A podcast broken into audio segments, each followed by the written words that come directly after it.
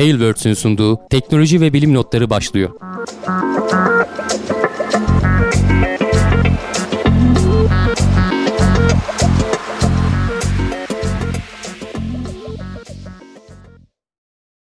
Teknoseyir'e hoş geldiniz. Ben Hamdi Kelleceoğlu, Cevdet Acarsoy ve Canak Bulut'la birlikte teknoloji ve Merhaba. bilim dünyasında bu hafta öne çıkan bütün gelişmeleri derledik. Sizler için dilimiz döndüğünce sunmaya çalışacağız. Hoş geldiniz gençler.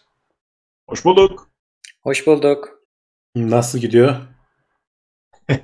Herkes iyi inşallah. Ben kendi adıma gayet iyiyim. Ee, karantinasal bir e, atmosfer yaşıyoruz, idrak ediyoruz bu garip dönemde. Sokağa çıkma yaşa, yasağını yeni açtık diyorsun. E, yani. Ama yani. artık herhalde yavaş yavaş bir gevşeme durumları söz konusu olacak belli ki. Bu, az önce Cumhurbaşkanı da bir şeyler açıkladı. Ee, işte alışveriş merkezlerinin açılması, işte berberlerin yavaş yavaş hayata geçmesi, taksicilerin o tek çift uygulaması vardı onlar kaldırılıyor falan. Ee, hani Mayıs'ın sonu bile neredeyse beklenmeyecek gibi bir görünüm var. Biraz erken gibi geliyor bana gerçi ama e, bilmiyorum yani, hani sıkıntı olur sonrasında insanlar şu anda bunu söylüyorlar. Ee, yani bunu soruyorlar daha doğrusu. İnşallah e, bugüne kadar alınan karantina tedbirleri boşa gitmemiş. Ekonomi zarar gördü eyvallah ama e, görünen zararın karşılığında hiç olmazsa insan hayatlarının kurtarılması adına e, olumlu bir adım atılmış oldu. Yani şöyle yani, aslında hani yani, bir buçuk ay önceye göre hani bir buçuk aydır falan var dersek bu karantina e, biraz hava sıcaklığı değişti. Onun dışında pek değişen bir şey olmadı aslında. Yani, yani havalar ısınıyor diyebiliriz. E, atlatanlar oldu. Hani bir toplumun bir kesimi atlattı. Bilmiyorum o yeterince e, sürü bağışıklığı sağlayacak noktada değil tabii ki. Oradan daha çok uzaktayız. E, hmm. Ama herhalde o ilk korku geçti. Biraz da fikir edindik. Nasıl seyredeceği, ne yaparsak nasıl e, tepki alacağımızla ilgili olarak anladığım kadarıyla. O yüzden biraz da tabii ekonomi evet. hani artık e, daha fazla durdurulamayacak noktaya geldi benim anladığım kadarıyla. E, o yüzden biraz gevşedi gönül yayları olmasın da amiyane tabirle yani e, ciddi disiplin isteyen bir süreçti. İnsanlar da ellerinden geldiğince katkıda bulundular. İşte insanların elinden gelenin yetmediği noktada emniyet güçleri e, girdi. Sokaktan toplandı, cezalar yazıldı. Ama yani bu sürecin sonunda inşallah e, ikinci dalga bahsi geçen korku senaryosu yaşanmaz. E, yazı şöyle böyle atlatıp sonrasında bir dahaki sonbaharla beraber havaların soğumasıyla kötü şeyler yaşanmaması temennim. Herhalde hepimizin ortak temennisi. Evet yani şu an için hani istatistiklere baktığın zaman aslında biraz hani Türkiye tarafındaki istatistiklerle başlayalım isterseniz. E, fena değil gibi gidişat. Yani bütün eğriler aşağı doğru dönmüş durumda. E, evet. Hani hayatını kaybedenlerin sayısı günlük açıklanan sayılar artık yüzlü rakamlar değil 60'lı seviyelere falan indi. Yeni vakalar 3000'lerde 4000'lerde değil işte 1600'lerde 2000'lere bile varmıyor bazen. Ee, tedavi oldu. Ee, artık testi negatif verenlerin sayısı baya baya yükseldi. Ee, yani şu aşamaya kadar fena götürmedik durum. Hani hayatını kaybedenlerin oranı %2.7'lerde falan. Dünya ortalamasına göre, yani dünyadaki diğer devletlere göre baya iyi bir rakam aslında bu. Ee, Şimdi bu bize e, Hamdi abi şunu da vermemesi lazım. İlk söylediğinizle birleştirerek bu istatistiği konuşursam e, İnsanlar e, ya evden ilk başta niye uzak duruyoruz? İşte ben hasta değilim niye çıkmıyorum? İşte şu yaştaki niye çıkmıyor? Bu niye olmuyor? Eşler niye kapanıyor diyorduk. Ama bilimin yolunu izledik, gö- gösterdi ki yani bu karantinalar dünyanın her yerinde işe yarıyor ve sonuçlarını görüyoruz. Tek sıkıntı hemen göremiyorum.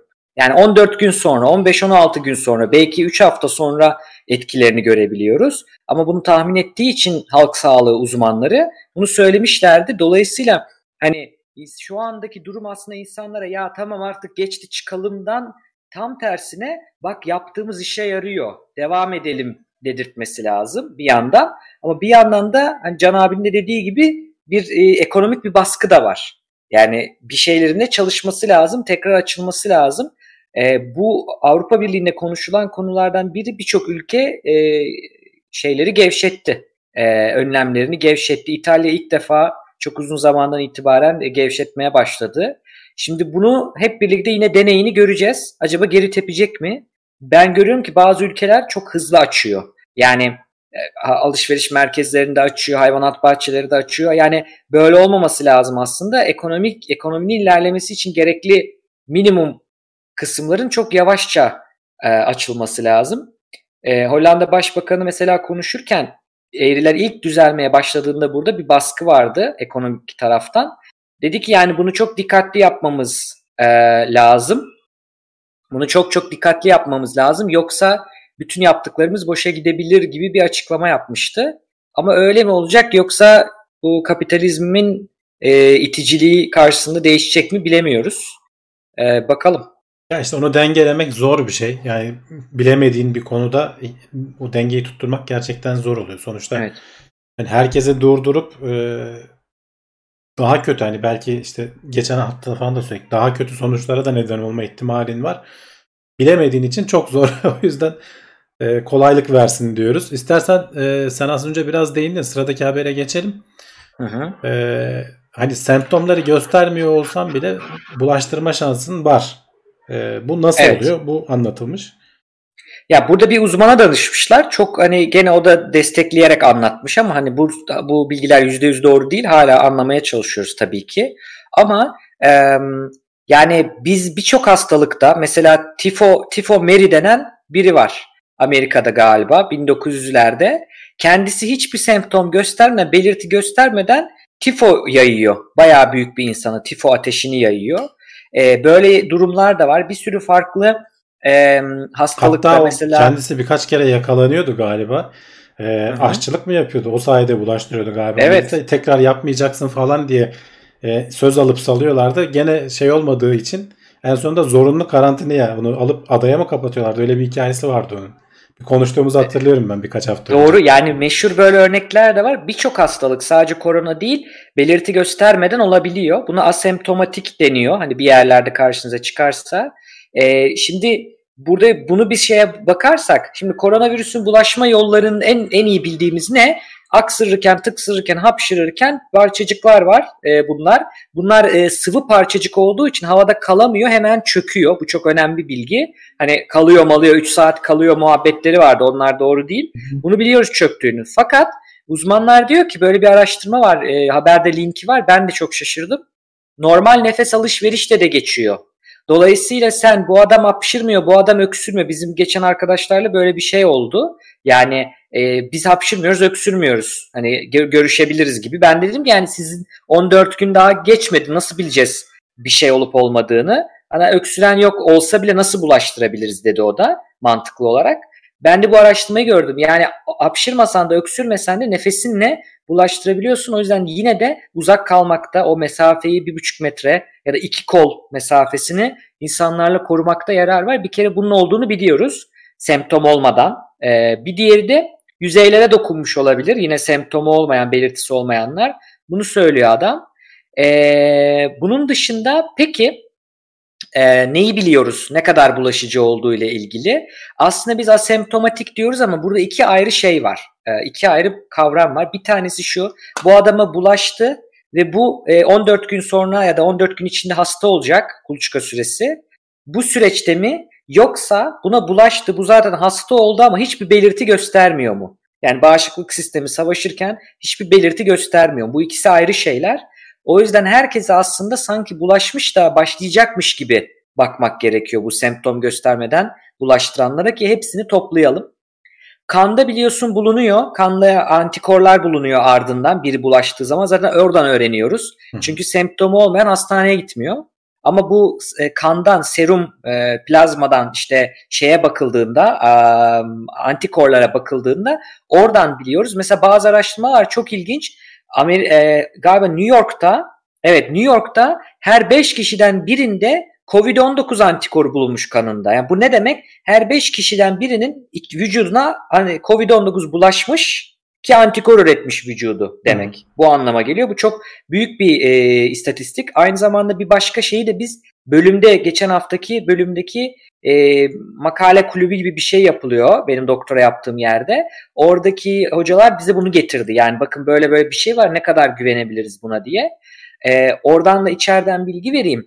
Bu araştırmaların tabii metotları biraz sıkıntılı. O yüzden hani 5'te 1 demeyelim de ona biz. 10'da 1 falan diyelim ama yine de yüksek derecede. Ama mesela bak burada başka araştırmalar da var Cevdet aynı Hı. yazıda. Mesela %36'sında pozitif çıkıyor sonuçlar. Ee, hiçbir şey göstermediği evet. halde. Hani başka evet. %5'i sen %10'a şey ona ona falan indirelim, çıkaralım falan Hı. diyorsun da daha büyük değil mi? Çok daha büyük rakamlar var. Bazılarında %40'lara evet. falan da var. Yani Bir de sadece Amerika değil, Çin'de de bulunuyor, İtalya'da da bulunuyor. Bu da önemli. Yani hani Amerika'da ölçümde bir sıkıntı var diyelim. Hepsinin bunu yapılması daha düşük ihtimal.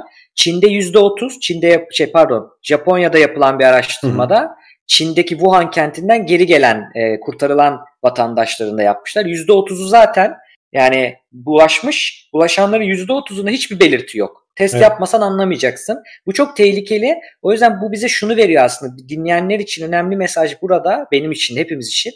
Belirti göstermeyen birine bunda yok deyip e, bütün bu şeyleri rahatlatmayacaksınız. Yine bir buçuk metre mesafenizi koyacaksınız. Yine e, dirseğin içine hapşırmak, öksürmek gibi bunları ya kendinize de emin olmamak zorundasınız. Belki beni etkilemedi ama ben yaşlı birine bulaştırırsam onu öldürebilir belki bu. Bende hiç belirti yapmayan virüs.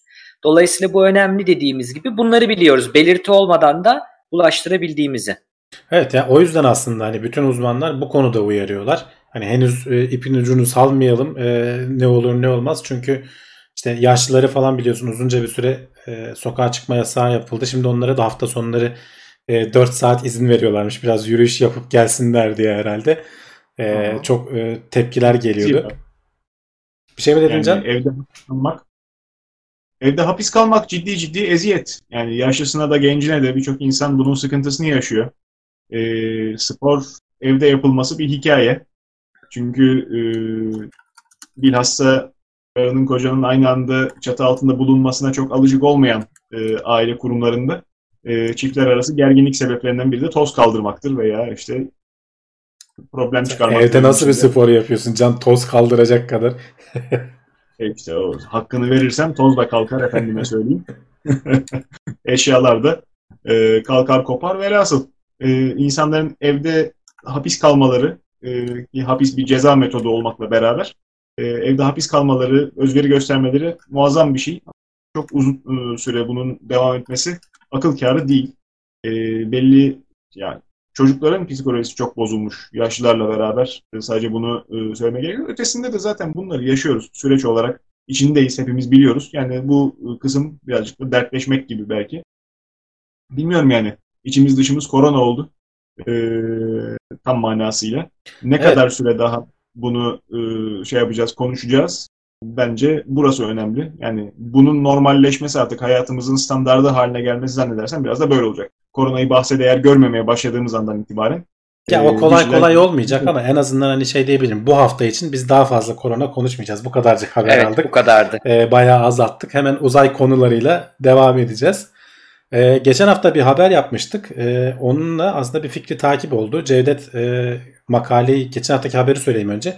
Meteor düşmesi sonucu can kaybı yaşandığına dair ilk ciddi belge devlet kayıtlarına geçmiş ciddi belge Türkiye'den çıkmıştı.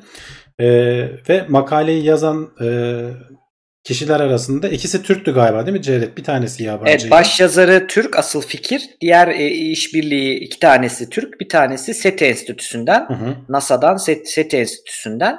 E, diğer ikisi de e, biri fizik biri arkeoloji bölümünden hocalarımız. Yani Türk Türkiye'den bir araştırma bu. Evet. Ve dünyada çok büyük haber oldu.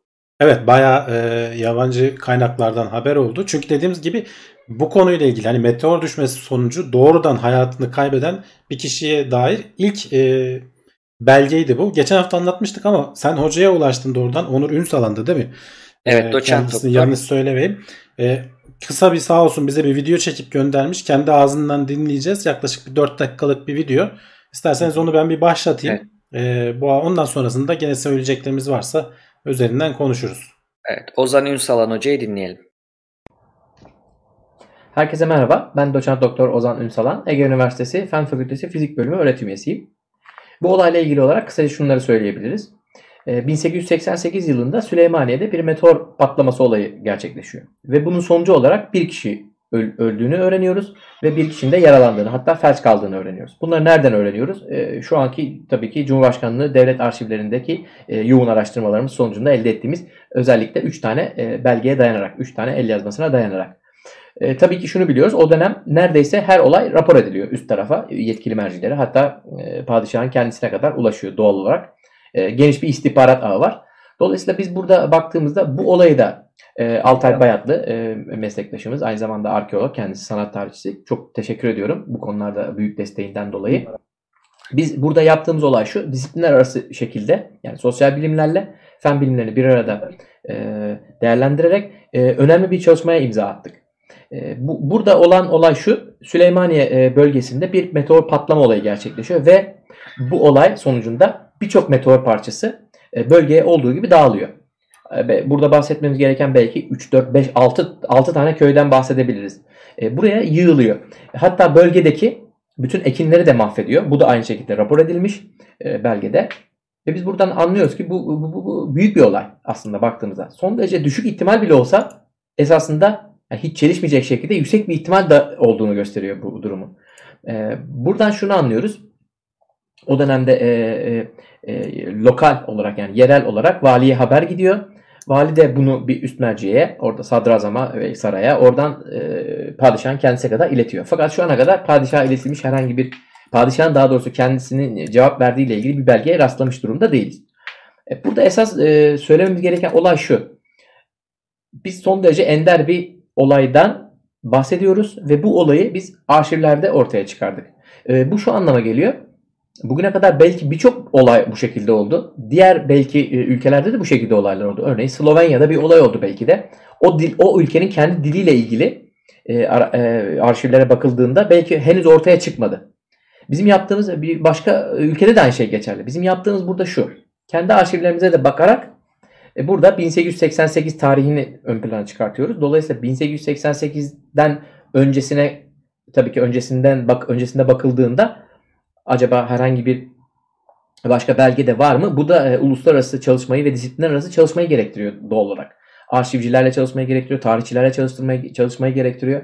Dolayısıyla biz burada fen bilimleriyle sosyal bilimleri bir araya getirerek disiplinler arası bir çalışma sonucunda bu güzel çalışmayı tamamlamış olduk. Tabii ki dünya basınında da çok ses getirdi. Ülkemizde de ses getirmeye başladı.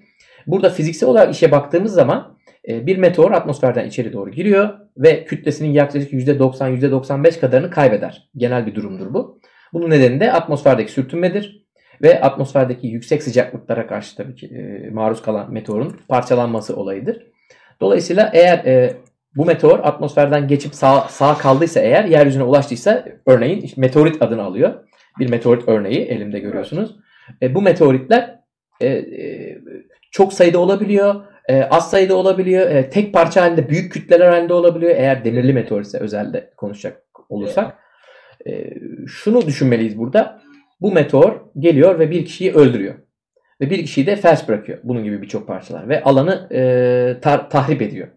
Dolayısıyla bu çalışma bizim açımızdan hem devlet arşivlerimizin, Cumhurbaşkanlığı arşivlerimizin önemini ortaya koyması açısından ve dünyada ses getirmesi açısından bizim için son derece önemli. Ve bu bir dünyada ilk bu anlamda belki Guinness Rekorlar kitabına bile başvurmayı düşünüyoruz. Esasında son derece e, şanssız bir olaydı diyebiliriz Altay'ın da belirttiği gibi. E, şanssız ama bir o kadar da tabii acı bir durum esasında baktığımızda. Dolayısıyla burada önemli olan e, özet olarak söyleyecek olursak fen bilimleri ve sosyal bilimleri bir arada işbirliği içerisinde yaptığı bir çalışma sonucunda dünyada ses getiren bir çalışmanın ortaya çıkmış olması.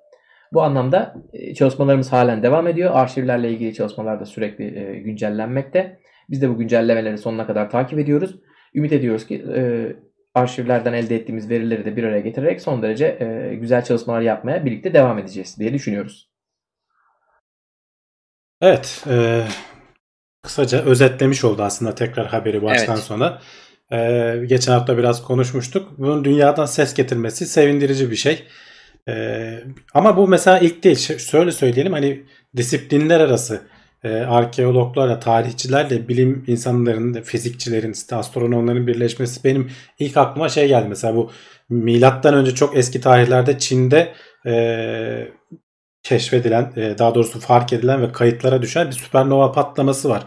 e, gökyüzünde yeni bir yıldız belirdi işte şu kadar hafta e, şey kaldı e, görüntüde kaldı e, sonra kayboldu gitti şeklinde. Bunun şimdiden biz e, artıklarına da bakarak şuradaki süpernovanın patlan o, o tarihte patladığına denk geldiği anı biliyoruz. Onları örtüştürüp e, devlet kayıtlarına geçmiş böyle vakalar var. E, biz de onlardan bir tanesine eklemiş olduk diyelim. Evet, evet hocamıza da teşekkür edelim. Özel olarak bize video gönderdi. Bilimle kalmaya devam edin mesajını iletti. Ee, onu da söyleyelim. Teşekkür Sağ olsun. edelim kendisine. Sağ olsun. Ee, yine uzaydan devam ediyoruz. Dedik Ay zaten hedefimiz. İstiyorsan o habere de geçelim. NASA Ay'a iniş yapacak olan modüllerin e, hangi firmalar tarafından üretileceğine e, açıkladı, karar verdi. Hepsinin de yolu farklı aslında. İlginç bir haber. Evet geçen haftanın e, flash haberlerinden biriydi bu. E, artık Artemis projesi bayağı elle tutulur hale gelmeye başladı. Son bir aşaması kalmıştı. E, daha önceki gündemlerde biz şeyden bahsetmiştik hep. E, işte yük indirecek firmalar belli oldu. Onların içinde işte e, Maxar vardı yanlış hatırlamıyorsam. işte SpaceX vardı gene. Hı hı. Belki Blue Origin de vardı tam şu anda emin değilim. Ama bu geçen hafta artık hani asıl can alıcı nokta e, 50 yıl e, aradan sonra insan gönderilebiliyor olması oraya. E, onu yapacak firmalar. 3 tane firma belirlendi. E, işte Blue Origin'in başını çektiği bir konsorsiyum diyelim. E, Dyn, Dynatech miydi? E, Dynetics. Dynetics diye bir firmanın başını çektiği gene bir başka konsorsiyum. Ee, bir de SpaceX o tek başına konsorsiyum şeklinde değil ama toplamda hani neredeyse 1 milyar dolara varan bir kaynak ayrıldı bunlara. 967 milyon dolar ve sadece Evet. 10 aylık bir süre için yani e, projenizi hazırlayın e, yapılabilir mi değil mi sizinle çalışacağız. E, NASA hiç bunlardan e, anladığım kadarıyla 3 firmadan 2 tanesini seçecek. E, ama üçünü de seçebilirim diyorlar e, deniyor. Yani hani şey yapmak zorunda değil, bir tercih belirlemek zorunda değil ama tabii ilk olarak bunlardan en makul olanı e, şeye iniş yapacak. E, ne denir? Ayın yüzeyine bir sonraki e, ilk kadın astronotu ve ilk e, ilk değil tabi artık e, beraberinde götüreceği erkek astronotu e, taşıyor olacak 50 yıl aradan sonra. Ay'a Evet. gidecek ilk kadın astronot diyorsun herhalde değil mi? Tabii Çünkü tabii. tabii, Ay'a tabii. Ay'a, Ay'a gidecek tabii canım. Ha, Yani okey. yoksa uzaya çıkan çok var. Ee, Blue Origin e, bu ayrılan bütçenin en çok büyük parayı o almış değil mi? Çok ilginç. Evet yani 579 milyon dolar kadarını o almış. Hani Blue Origin'le birlikte e, başını çektiği konsorsiyum diyorum işte Lockheed, Lockheed Martin var, işte Northrop Grumman var, e. Draper diye bir firma var. Yani pek çok böyle aslında bilindik firma. E, bu bu e, Blue Origin önerdiği yöntem biraz daha eski tip e, şeye benziyor. Ay cihazlarına benziyor. Bunlar e, alçalma e, şeyini yapıyor. Ne denir? E, aşaması e, ve yükselme aşaması aynı anda bir arada oluyor bunlar. Yüzeye indirdikten sonra işte gerekli işlemler yapılıyor. Yüzeyde ne yapıyorsan. Sonra da astronotlar yükselme aşamasına binip tekrar yörüngedeki araca çıkıyorlar. Yani iki modül iniyor. E, a, a- iniş modülü diyelim. Bir de geri dönüş modülü e, yükselme dediğinde hepsini götürmüyor. Niye aynı yükü yukarı taşıyayım? Onu bırakıyor. daha Tabii in- hafif bir iniş şekilde. modülünü bırakıyor. Bu 1900 işte 60'ların sonunda 70'lerde gördüğümüz e, Apollo görevlerindekiyle aşağı yukarı aynı şey. Burada Evet. yalnız 3 modül var. Öyleydi hatta. Hala duruyor Apollo 11'in alt Evet, evet. kısmı duruyor diye biliyorum. E, işte bu alt kısmı iniş modülünü e, Blue Origin yapacak. E, yükselme modülünü galiba Lockheed Martin, Martin yapacak. E, şu anda işte e- ekrana videosu da giriyor aslında. E, bir de arada bir modül daha var. E, şimdi Orion kapsülüyle SLS ile fırlatılacak e, planlanan şey bu aslında. E, yörüngeye Orion kapsülüyle gidecek. Yörüngede e, bu Orion kapsülünden e, şeye geçecekler. E, iniş aracına geçecekler. İşte bu Blue Origin'in falan aracına Hı hı. geçecekler. Ee, o o geçtikten sonra bunlar yüksek ay yörüngesinden alçak ay yörüngesine taşıyan arada bir modül daha var. Çünkü e, bu e, Orion modülü de işte insanlı e, uzay aracı da bunu yapmaya kapasitesinde değilmiş. E, arada bir modül daha var işte bunu üreten. E, aynı şekilde dediğim gibi Draper denilen firma da şeyi üretecekmiş. E, bu işte e, görev bilgisayarı dediğimiz işte yönlendirmeyi vesaireyi falan yapan. Bunlara dediğimiz az önce söylediğimiz gibi çok büyük bir kaynak ayrılmış durumda. Hani 579 milyon dolarlık bir kaynak ayrılmış durumda. Ee, yani bu acaba şeyi mi gösteriyor diye de düşünüyorum ben. Hani proje aslında o kadar da hazır değil mi acaba? Hani hazırlanması için mi? Hmm. Çünkü dedim ya bak bu 10 ay içerisinde bu 3 grupla birlikte NASA'dan 3 tane takım oluşturulmuş. Üçünü de değerlendirecekler ve 3 Hmm. e, firmanın da e, çok farklı yaklaşımları var.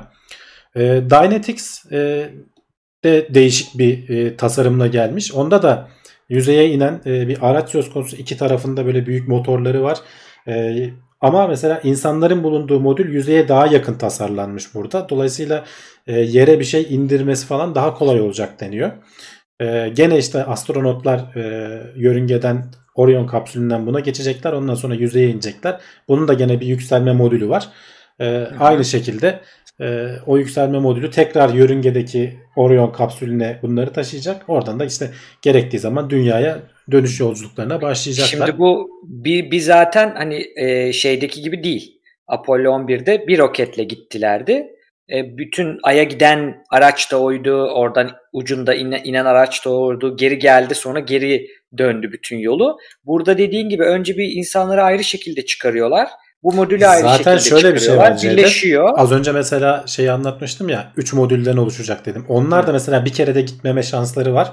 Ayrı ayrı gönderilip ayın yörüngesinde birleştirildikten sonra e, yüzeye tek bir kere de inebilir bu e, Blue Origin'in e, aracı da. Evet. Veya hepsini birlikte göndermek istiyorsan da işte o zaman ama mesela şey gerekiyor.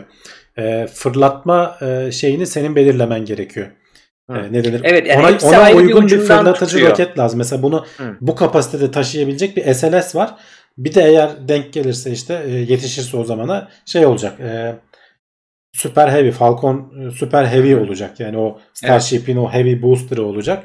E, SLS muhtemelen yetişecek görünüyor. Onun testlerini falan da önümüzdeki aylarda göreceğiz. NASA'nınki değil mi? SLS NASA'nın özel evet, firmanın. e, SLS ve işte Orion kapsül dediğimiz bunlar NASA'nın geliştirdiği e, araçlar.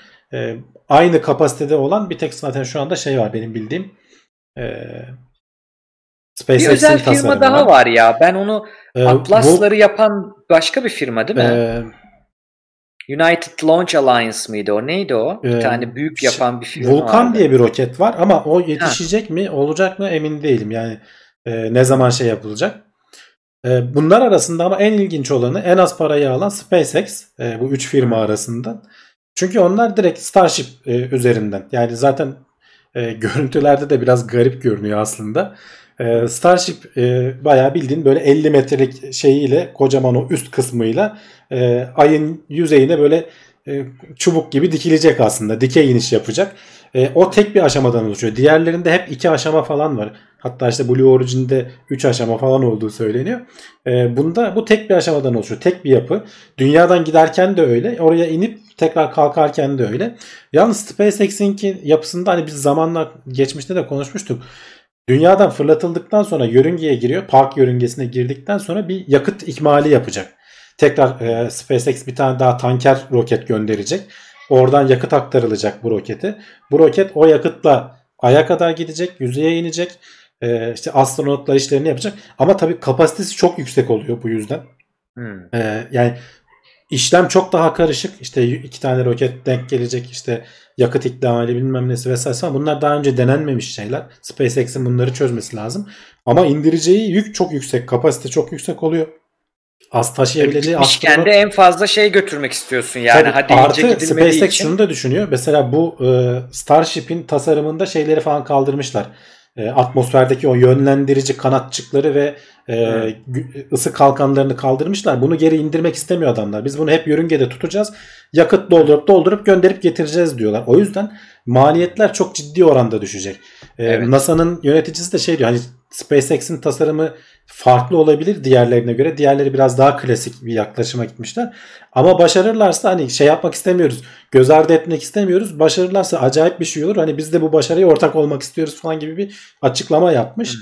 Ama tabii bir yandan da işin karışık olması hani SpaceX'in geçmişte e, projeleri hep gecikmesi e, böyle Evet. bir yıl falan filan iki yıl üç yıl gecikmelerle e, sonuca ulaşması sonuca ulaşıyor bir şekilde ama hani onlar biraz kafa karıştırıyor.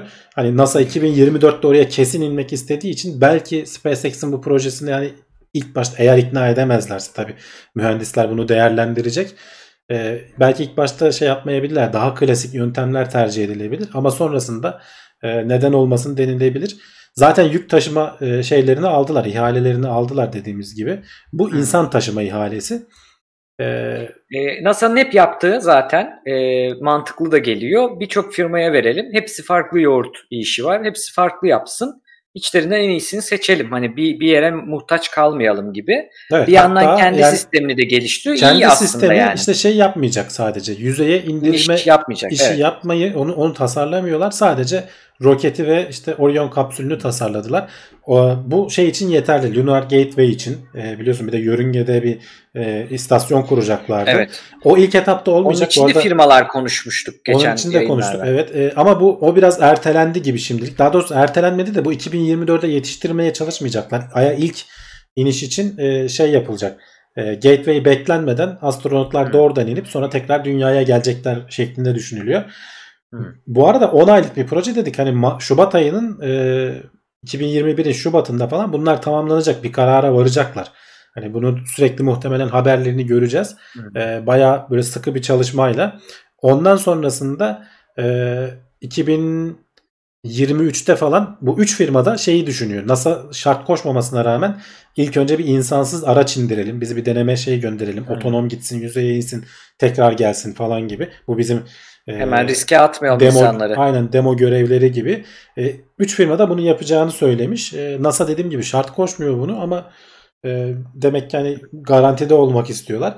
2023'te falan bunlar olacaksa demek ki hani bunların bir öncüllerini falan daha erken yıllarda görürüz gibi geliyor bana. Yani bu ay Evet. olayı baya baya ete kemiğe bürünmeye başladı. E, bize konuşacak çok konu çıkacak önümüzdeki yıllarda. Evet Yani demin- SpaceX dedik Can abi tetikledik sözü verelim ona. Yok yok estağfurullah. Ya e, benim soracağım soru muhtemelen çoğu insanın da aklında.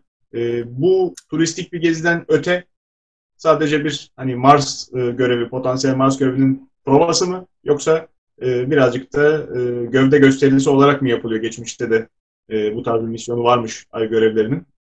Ya Soğuk savaş şöyle gövde gösterisi olarak yapılıyor tabii ki. Ee, o her zaman olacak. Ama hani artık bu sefer hani oraya bir ziyaret edip gelelim değil buraya bu sefer kalmaya gidiyoruz diyor adamlar. Zaten hani hem yörüngede hem yüzeyde bir üs kuracaklar. Ee, SpaceX'in e, aracı başarılı olursa e, onun Mars'a gitme ihtimali daha da yükseliyor zaten. O araç tekrar yakıt doldurup tekrar taşınabilir falan. Hatta belki işte ayın yörüngesinde yakıt ikmali yapma vesaire falan gibi şeyler hep konuşuluyor biliyorsun. Ama tabii ki ilk etapta bunlar yok. Hani ilk etapta biz 2024 yılına kadar aya indiklerini görelim de e, kazasız belasız. E, ona şükrediyoruz şu anda. Yani 50 yıl aradan sonra yani öyle söyleyeyim. bu tarz bir harekete ihtiyacımız daha yeni yeni olmuş demek ki. Başka açıdan da. Evet, Ee, evet. Evet. Em, bu arada SpaceX'ten devam edelim. Bu Starship'in e, prototipleri vardı. İşte e, sıvı nitrojen testinde, basınç testlerinde patlıyordu hep. E, ya bir tanesi hariç diğerleri patlamıştı. E, bu son denemelerinde e, başarıya ulaşmışlar. Herhangi bir patlama, çatlama olmadan.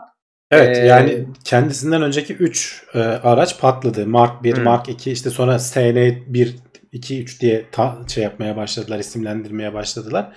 Hı. Ee, daha yani hani fırlatmıyor. Yerden yükselmeden e, bu basınç testine dayanamayıp çünkü o içerisinde e, büyük miktarda çünkü aletin yapısı falan da çok büyük. Onun içindeki o yakıt tankları falan yapmak e, çok farklı tasarımlar istiyor.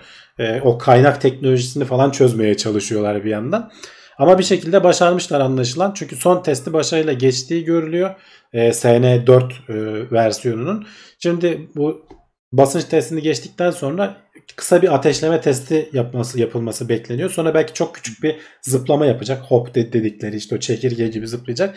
Ee, bir yandan bir sonraki SN5 de galiba hazırlanmaya başlamış. Onun üzerinde daha fazla Raptor motoru var. O da belki daha yüksek. Ama şey e, bu ateşleme testini bir hafta falan içerisinde yapabiliriz diyorlar ama daha sonraki büyük test için hani FAA'dan izin alman gerekiyor. Havacılık dairesinden izin alman gerekiyor. Sonuçta bunlar uçan e, gemiler oldukları için havada e, onun izin alma süreci biraz uzun sürebilir diyorlar. E, ama bir yandan işte harıl harıl e, SpaceX bu Starship'leri üretmeye devam ediyor. Hani Evet.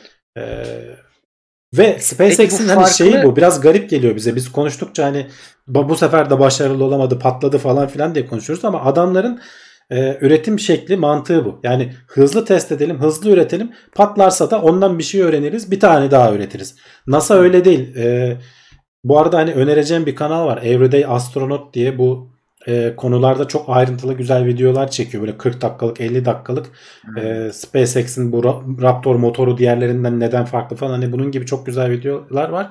O, o kanalı tavsiye ederim. Everyday Astronaut diye tekrar ismini söyleyeyim. Orada mesela şeyden bahsediyordu. SLS gerekli miydi? E, NASA niye kendi aracını tasarlıyor? İşte özel firmalar varken son onunla ilgili bir video yapmış.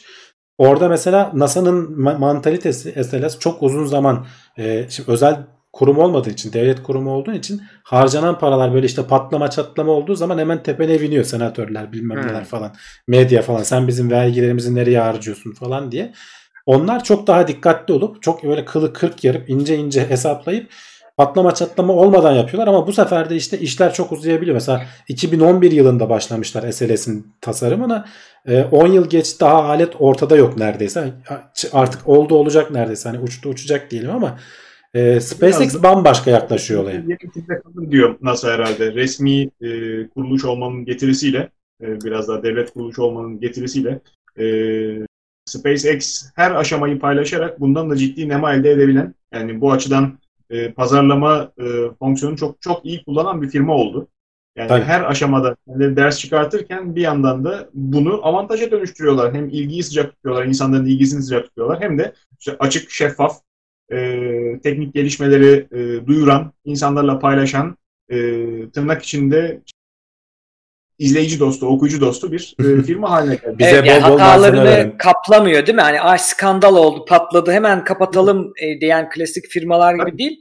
Tam tersine nasıl patlattık diye Ya video onu, yapan. onu da tabii hani- kontrollü bir şekilde yapıyorlar. Öyle Tabii. bütün şeylerini vermiyorlar. Ya- Çünkü mesela canlı yayınlarda izlerken e, mesela Hı. inemediği zaman patladığı zaman hemen görüntü kesiliyor. oldu değil mi bir kere öyle Bir evet. kere değil kaç kere oldu. O, o sırada görüntü kesiliyor. Zaten tam patladığı için kamera da gidiyor bir yandan ama hani uzaktan çeken araçları falan da var.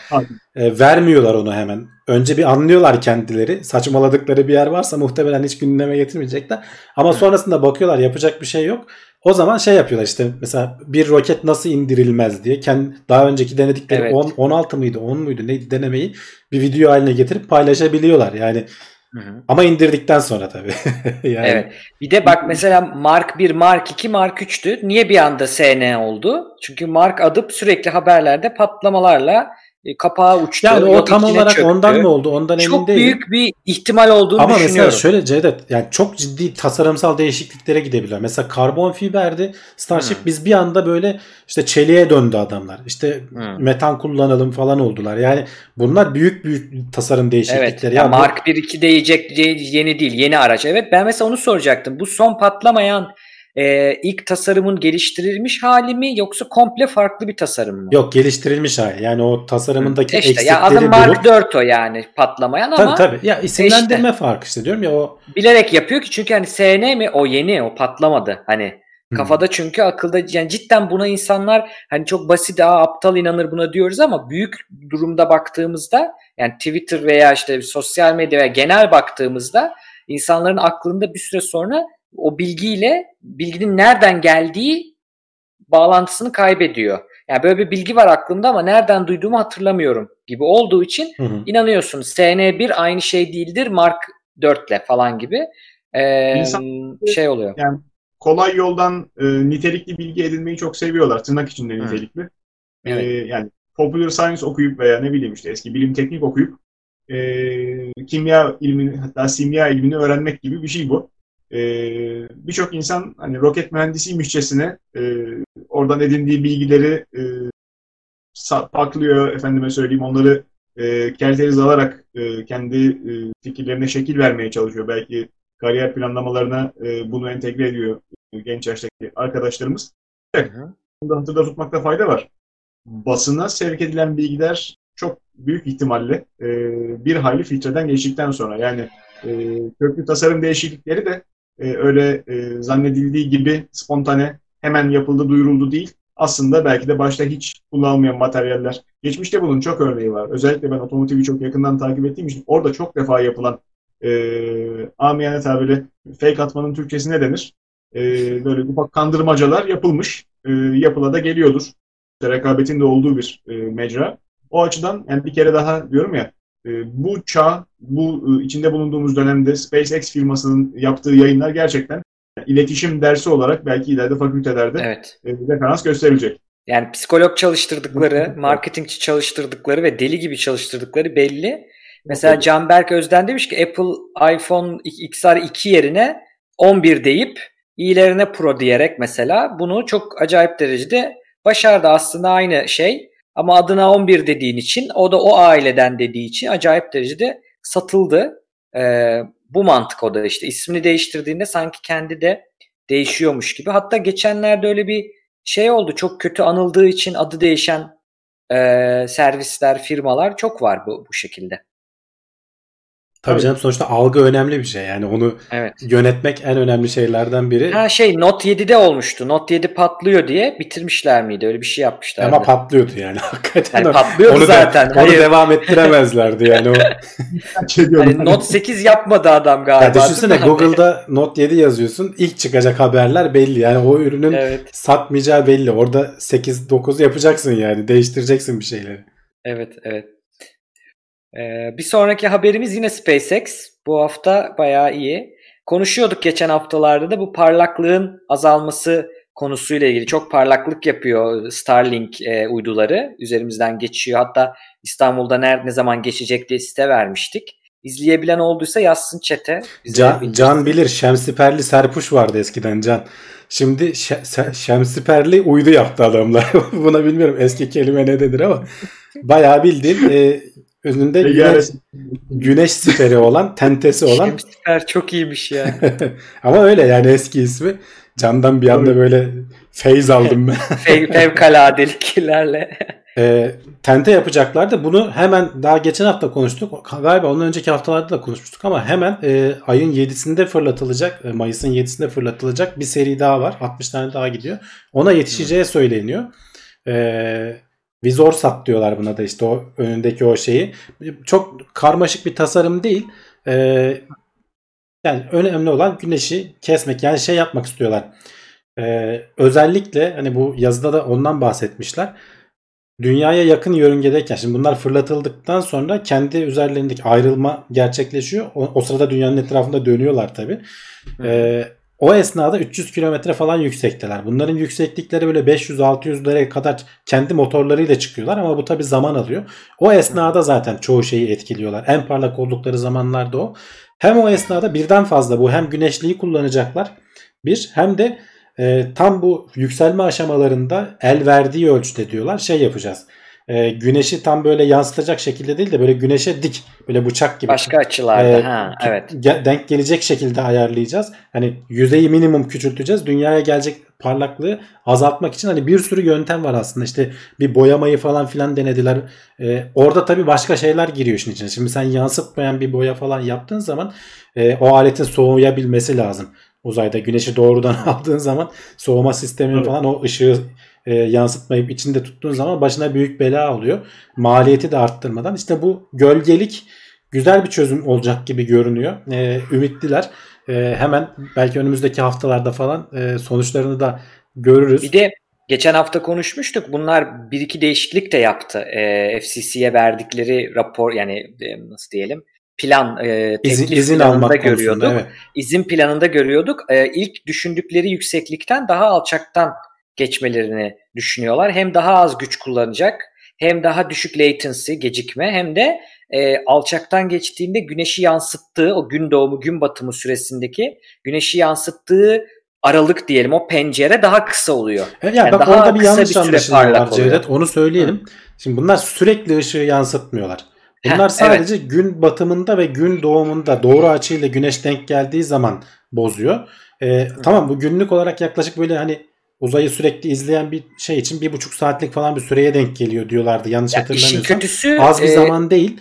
E, ama işte Hı. onu da mesela e, en parlak olduğu dönemlerde böyle güneşe en dik tutmaya çalışarak falan birden fazla yöntemi bir araya getirip bir çözüm bulacağız diye uğraşıyorlar aslında şu anda hala. Bakın şeye bir link attım.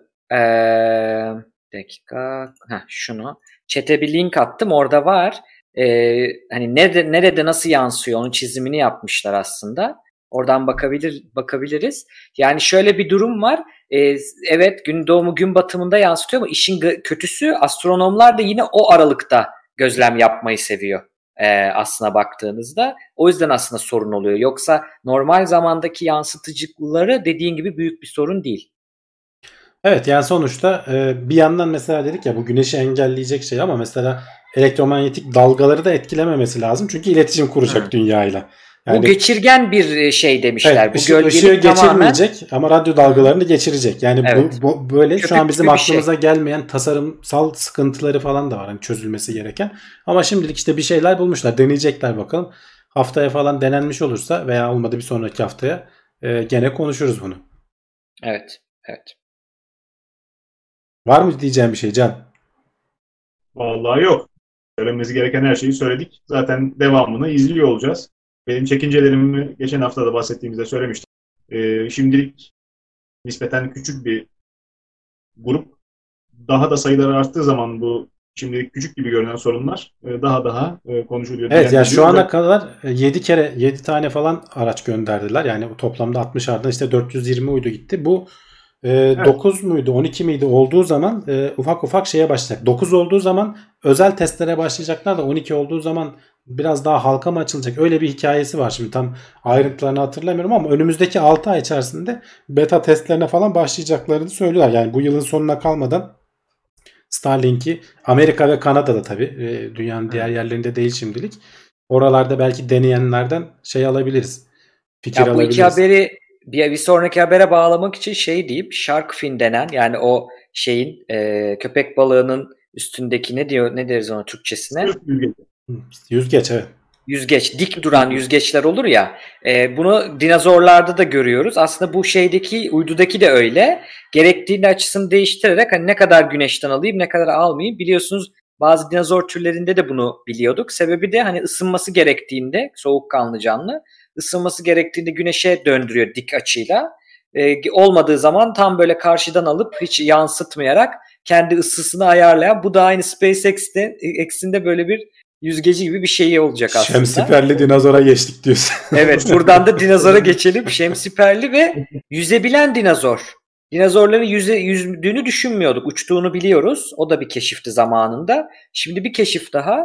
Dinozor türlerinden yüzebilen bir dinozor e, evet, keşfedilmiş. Spino, Spinozar, Spinozarus mu deniyor artık nasıl söyleniyor bilmiyorum ama. Adında zaten spine var yani bir de hani şey Evet yani şu var senin içinde. dediğin hani şu sırt yüzgeci e, bu biliniyordu ama mesela e, asıl hani burada olay olan kısım kuyruk.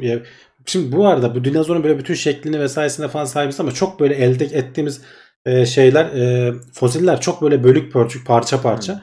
E, kuyruk yüzgeci yani kuyrukla ilgili kuyruk omuruyla ilgili e, güzel bir parça bulmuşlar anladığım kadarıyla. E, uzun bir parça bulmuşlar ve onunla ilgili testler yapıyorlar. Dolayısıyla Hmm.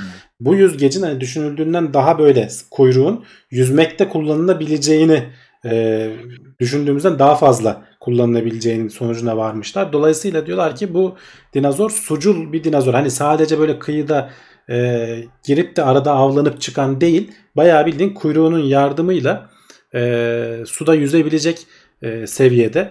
O yüzden sucul diyorlar. Yani su böyle, suyun içerisinde de rahat hareket eden e, bir, bir nevi işte timsah gibi diyelim. E, bir dinozor. Bu arada e, mesela şeyi Amfibik söylemiştik. yani hem suda hem karada. Evet ama asıl yani dört ayaklı e, bayağı bildiğin karada normal dinozor gibi şey yapabiliyor. Bu arada ufak bir şey hep yanlış anlaşılıyor. Biz her türlü sürüngeni dinozor zannediyoruz ama dinozorlar sürüngenlerin bir alt şeyi. O devirde yaşayan başka bir sürü böyle büyük sürüngenler de var. Denizlerde yaşayan sürüngenler var. Havada uçan sürüngenler var. Bunlar dinozor değil. E, en önemli fark şurada bunu araştırmışken şöyle bir şey buldum. E, sürüngenlerin bu ayaklarının e, şekli yanlara doğru açık. Timsahları düşün. E, böyle garip bir leğen kemikleri yanlara açmak zorunda kal- kalıyor ayak ellerini. Yürümesi yavaş oluyor o yüzden. Ama dinozorlarda bu kuşlar gibi zaten kuşlar da oradan geliyor. Daha böyle ayaklar dik basacak şekilde leğen kemiği ona göre evrilmiş ve iki ayak üzerinde yürümek veya dört ayak üzerinde yürümek çok daha verimli oluyor enerji açısından ve çok daha hızlı oluyor. Yani dinozorlar sürüngenlerden bu şekilde ayrılıyorlar. E, onu söylemiş olalım. E, mesela uçan sürüngen bu, bu arada hani konudan alakasız ama e, terazur diye geçiyor. Ptezaurus diye yazılan e, bir sürüngen var. Bayağı büyükler. Bunlar böyle zürafa büyüklüğünde falan hani gerçek e, şeylerini karşılaştırdığın zaman şöyle göstermeye çalışayım. Birkaç tane resmini bulabildiyse bulabildiğim internetten. istemezdik. Yani e, bunlar mesela dinozor değil. E, bunlar da sürüngenler, uçabilen sürüngenler ama dinozor sınıfına girmiyorlar. Biz tabi aşağı yukarı aynı devirlerde yaşadıkları için hepsine dinozor deyip geçiyoruz. E, öyle bir alışkanlığımız var. Bu Spinosaurus'u şeyden hatırlıyor olabilirler. Jurassic Park'ın e, üçüncü filmi galiba. Orada T-Rex'le bir kapışması var bunların. Yaklaşık boyutlar aşağı yukarı aynı. T-Rex biraz daha büyük ama biraz daha böyle etli e, butlu. Bu biraz daha ince uzun. Sanki böyle balık avlamaya evrilmiş gibi bir bir gittim, var. geldim etli butlu falan ne oluyor? T-Rex ile Spinosaurus'u karşılaştırıyoruz. e, Jurassic Park 3'te öyle bir sahne vardı. E, Aa evet. Ama mesela aynı devirde bile yaşamıyorlar aslında. Orada hani filmler tabii öyle e, T-Rex ile Spinosaurus muhtemelen hiçbir zaman bir araya gelmedi diyorlar. Ama çünkü orada DNA'dan yeniden getirdikleri için aynı devirde yaşatabiliyor. Tabii tabii işte yani o, o tarz şeyler hani gerçek hayatta hayal gücü vesaire falan sen düşünüyorsun ama gerçek hayatta onlar hangisi yenerdi falan hani böyle şeyler var. Karşılaştırmalar var. Ee, onu bilmek lazım. Bilmek olur. Yok kaplan mı döver, ayı mı döver, aslan mı daha kuvvetli, timsah mı gibi e, nedense çocukça meraklı. Bir de şey Gandalf mı Dumbledore mu? İşte bilmem kimle bilmem kim gelse kim alır falan gibi. Dinozorların e, yüzeni ya e, şimdi o dönemdeki dünyanın bugünküyle bir hayli farkı olduğunu biliyoruz. Özellikle e, işte su yolları, nehirlerin yapısı, göller biraz daha farklı anlatıldığı kadarıyla, tespit edildiği kadarıyla. E, Brachiosaurus, şu meşhur uzun boyunlu, e, uzun kuyruklu otobur dinozor e, Jurassic Park'ta da yer verilen arkadaşlardan bir tanesi. Kafatasının tasarımı ilginç. E, ayakları fil gibi, e, gövdesi yine bir hayli tombiş, etli butlu, dolgun. E, muhtemelen e, şeyde iyi olur, çevirmesi iyi olur. Ankara'da olanlar şeye gitsinler bak Maden Tetkik Arama Enstitüsü'nün e, güzel bir müzesi var. Orada gerçek boyutlarıyla onun bahçesinde alan bol. E, Ottü'nün hemen yanındadır. E, gerçek boyutlarıyla görebiliyorsun o fil, fili de koymuşlar oraya yani karşılaştırabilsin insanlar diye. Evet. E, T-Rex ne kadar büyük işte o senin dediğin e, otçul olan en büyük zaten o galiba herhalde ondan daha büyük yok devasa. Burnundan mesafe olarak Brachiosaurus evet. E, Bilinenin. Yani ne Ama, kadar e, büyük insan inanamıyor yani. Evet. Evet.